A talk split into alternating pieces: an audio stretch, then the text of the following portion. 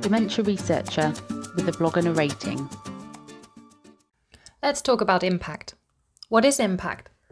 When we think about impact, we probably think about policy changes, big reports, and national guidance on care delivery, such as the NICE guidance. Whilst that is very important and can cause changes on a larger scale, the research and work we do can generate so much impact we probably aren't aware of. This is before we even have findings. That doesn't make it any less valuable, though. So, in fact, I would argue that this lower level impact on people's lives, abilities, knowledge, and perhaps working practices can be just as meaningful as top level impact and guidance. So, how might we as researchers be able to generate this impact, apart from the big policy changes? One way we can increase knowledge, and maybe changes to behavior, care access, and care delivery, is by involving people living with dementia, their carers, and health and social care professionals in our research as team members. Involving those with personal and professional experiences obviously strengthens the relevance and focus of research to make sure we address those issues that are the most important. As part of this, we as researchers can learn a lot from people with direct experiences of dementia.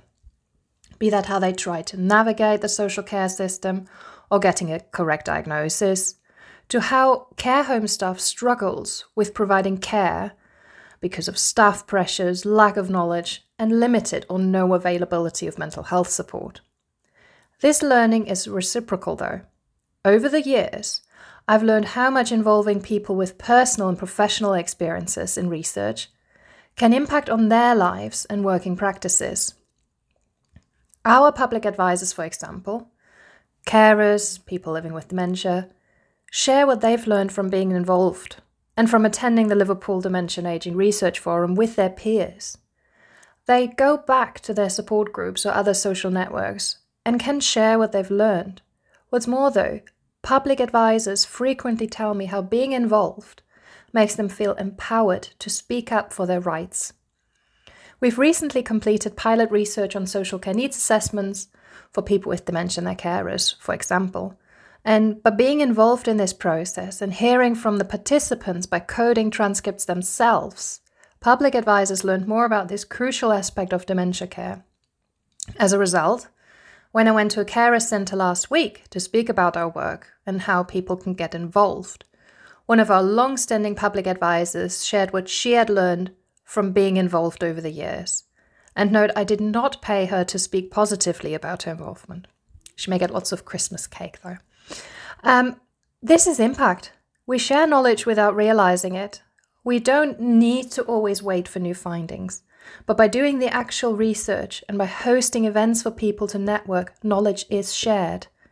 Speaking about networks, having done a small evaluation of the Liverpool Dementia Aging Research Forum recently, we found that attending events such as seminars, webinars, and networking meetings does facilitate knowledge exchange. Indeed, three people with dementia and carers stated they had accessed care much easier afterwards by having learned about barriers and facilitators to care. To me, that is the most important impact. So, how can we maximize this? Whilst next steps include a greater evaluation of these types of possible impact, what it does show already is that we should value and be more aware of the impact we as researchers can have without having to write a paper for an academic audience. It is difficult to record these types of impact, but surely affecting people's lives this way, without a new medication or care plan, should be important too. Hopefully, this reflection on my experiences of impact to date makes you a little more aware of how we all, often unknowingly, impact people's lives and hopefully for the better. Thank you for listening. Join the Dementia Research bloggers and share your own views.